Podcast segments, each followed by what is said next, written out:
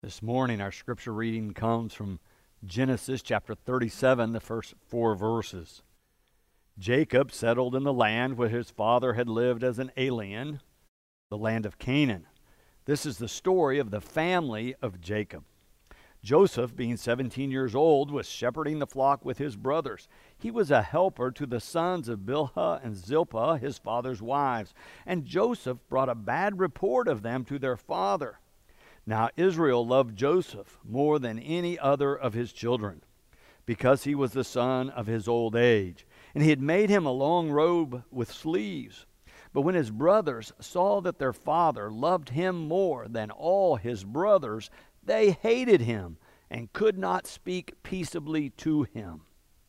This is the word of God for the people of God. Thanks be to God. So often, when we have conflict, whether it's in the scripture or other places, it's two groups of people who are fighting with one another, and often they demonize one another. They dehumanize the other. They separate themselves so they can justify and tolerate the conflict and say how different they are from the other party. But in this story today, it's not two separate groups of people. In fact, the story today, it is all one big family. These people are all related. Now, they live in a very different time than we do, and we recognize differences in terms of how they live compared to what we do and what we think of as normal today. But there's also some commonalities. I think there are some things here we can learn as we look at this story closer. So, this saga in Genesis, or this cycle of stories, is all about the extended family tree of Abraham, Isaac, and Jacob. These are the patriarchs or the ancestors who have kept this covenant with God that the scriptures refer to as YHWH, or we often say Yahweh. They keep this covenant with God alive, this relationship with God alive that's going to be extended as we learn more and more about who God is, as we read about these different characters who are having these experiences with God as we read through the scriptures. But Abraham, Isaac, and Jacob are key to all of this. And we've been reading their stories. Today we're extending this story of Jacob. As we read in verse 2, it says, This is the story of the family of Jacob. So Jacob is the living patriarch now. Abraham and Isaac are gone. Jacob is the head of this clan.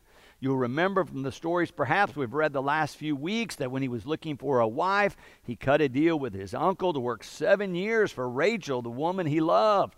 But after seven years, his uncle tricked him, and rather than marrying Rachel, he got Leah, the older sister. So then he had to work another seven years to be able to receive as a wife the woman that he loved. So 14 years. Then he works for a while for his uncle. Finally, they all leave and depart. But one of the things that comes with these two daughters of his uncle, his two wives or two maids, they also become wives. So there's children in this family from all of them two from Rachel, two from each of the maids, then six from Leah. So 12 children. By the time we get here, we have already learned back in chapter 35 that Rachel dies right after she gives birth to the 12th son, Benjamin. But you might imagine, with so many people in a family, that there would be rivalries, jealousy, and strife between the wives and between their children. And that's exactly what the story's been telling us about this strife has been building. We get another hint of it here in the second part of verse 2 as they begin to tell us about Joseph. Joseph, being 17 years old, was shepherding the flock with his brothers. He was a helper to the sons of Bilhah and Zilpah. Those are the two maids that became wives, his father's wives. And Joseph brought a bad report of them to their father. Now, Israel, which is Jacob, loved Joseph more than any other of his children because he was the son of his old age. Because he was the son of his old age. But that can be a little bit confusing because Joseph isn't the last son born. That's actually Benjamin. Joseph is the first child that Jacob and Rachel have together. After much waiting and long suffering, so much, in fact, that they have all but lost hope that they're ever going to have children. Rachel becomes pregnant. It's surprise. And she has Joseph. And maybe, since we already know from the text that she is the favorite wife, maybe this firstborn son is also the favorite son. The text says it's because it's the child of his old age, but rightly that would be Benjamin. He would be older when Benjamin was actually born. So we cannot be sure one way or another, but we can be sure that they have struggled to have children. And yet the covenant promises from God included this idea that they would be blessed with children and land and wealth, that their descendants would be many. So when one of the women, one of the key women, is barren, it's a problem. But now they've had this child, Joseph, the firstborn. He becomes the favorite. He is their favorite child. But during this, what we notice as we read about these covenant promises, if you go all the way back with Abraham and Sarah, or Isaac and Rebekah, and then here, Jacob and Rachel. They all struggle to have children. They all experience these, these times of waiting where basically they lose hope that God is going to be faithful, that they're going to be able to have descendants. And then, about the time all hope is lost, the child, the long promised child, is born. So I want us to notice this pattern that happens when we read these scriptures. Waiting is always part of the experience. Waiting is always a part of the experience. They all have to wait for these promises to be fulfilled, for them to experience the fullness and the blessing. Remember, they are to be blessed with all of this so that they can be a blessing to the world, that God might bless all the nations through these covenant partners. So Joseph is born. Joseph becomes the favorite child. But Joseph also becomes the fulcrum of the conflict and the controversy that's stirring in this family. This story is about to get really ugly. We get a hint of it in verse 4. But when his brothers saw that their father loved him more, that is, loved Joseph more than all his other brothers, they hated him. It says it right there. They hated him and could not speak peaceably to him. They don't even want to see this guy. There is so much animosity brewing in this family. But before we get into all the hate and the conflict, let's take a moment to think together about waiting, since it is a repetitive theme throughout this cycle of stories. This week, when I was thinking about waiting, I was thinking about the Christian liturgical calendar and how we have seasons that we talk about as seasons which we wait. We begin the liturgical year with the season of Advent, four weeks before Christmas, and it's a season in some ways of waiting and preparation.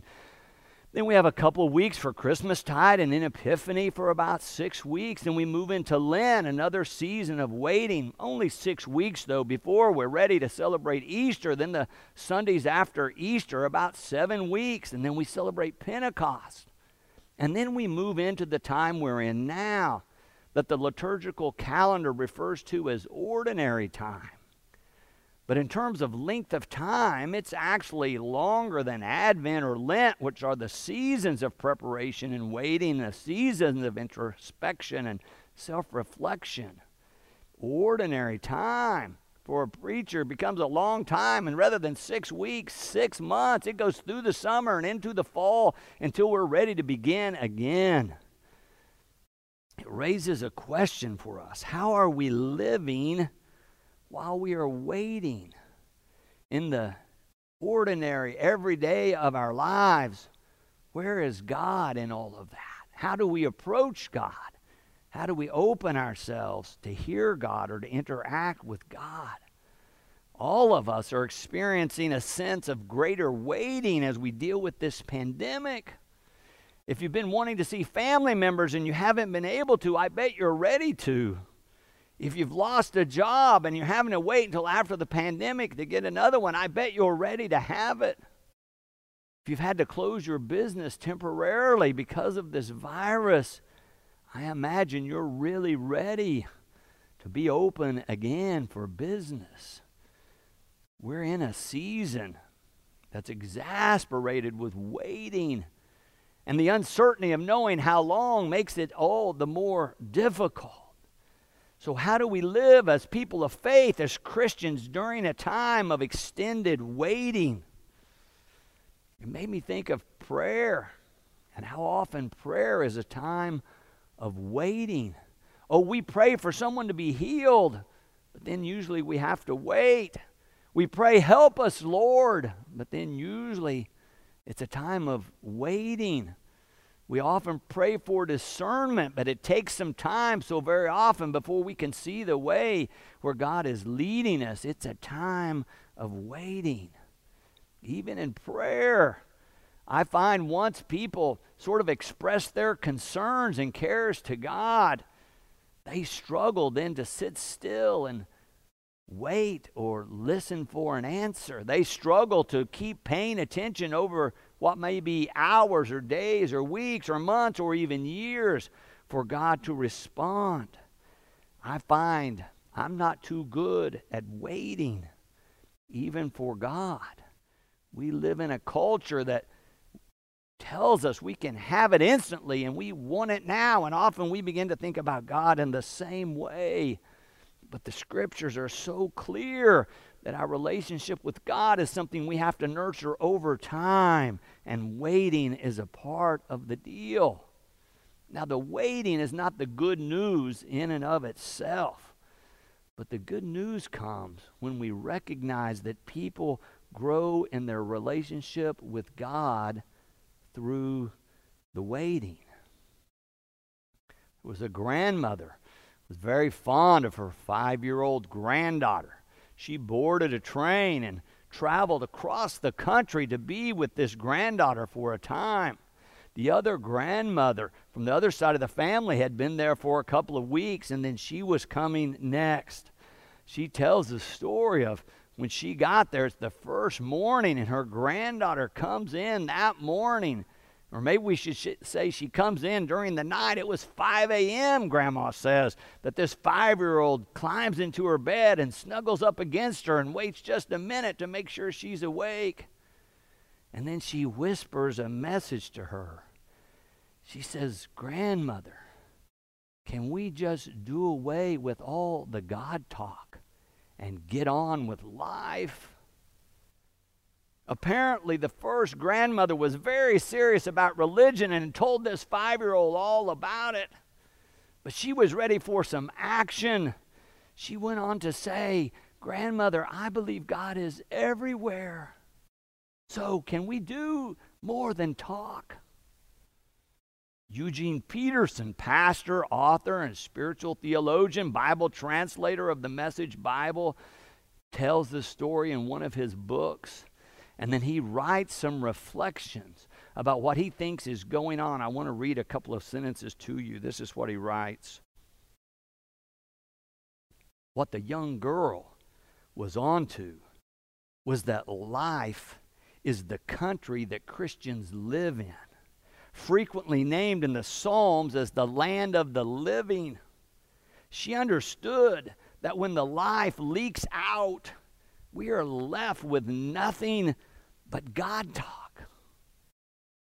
I want to suggest to you this morning that perhaps in ordinary times, sometimes when we're waiting, we kind of let the life leak out and we're not living to the fullest, and all we are left with is talk about God. I wonder about this time of separation and remote viewing for worship and other things if we're ending up talking about God and missing the experience of God's presence with us. So often, when I talk with people about unanswered prayer, or when their lives are not going the way they had hoped, not unfolding the way they had imagined, what has happened is they've lost patience with God. They have sort of already given up and decided maybe there is no God or God's not there for them or they're being punished in some way. But I think what's happening is in some ways they mistake God for a celebrity. They sort of see God as somebody who's done something important or noteworthy to talk about somewhere else in the past, probably, but not someone they ever expect to really personally know. But what the scriptures tell us over and over is that God is with us. And so it's good to wait patiently. It's good to continue to wait for God to come in a way that we can experience God's love and presence and power with us. How do you handle the ordinary time? How do you handle this time of waiting, even when you don't know how long you're going to have to wait? Do you live now, though, with that expectation of God being with you, of the presence of God being with you wherever you are, and the expectation that you can experience God just like the five year old wanted to in her everyday experience. Let's get on with life, she's saying, knowing that God is with us.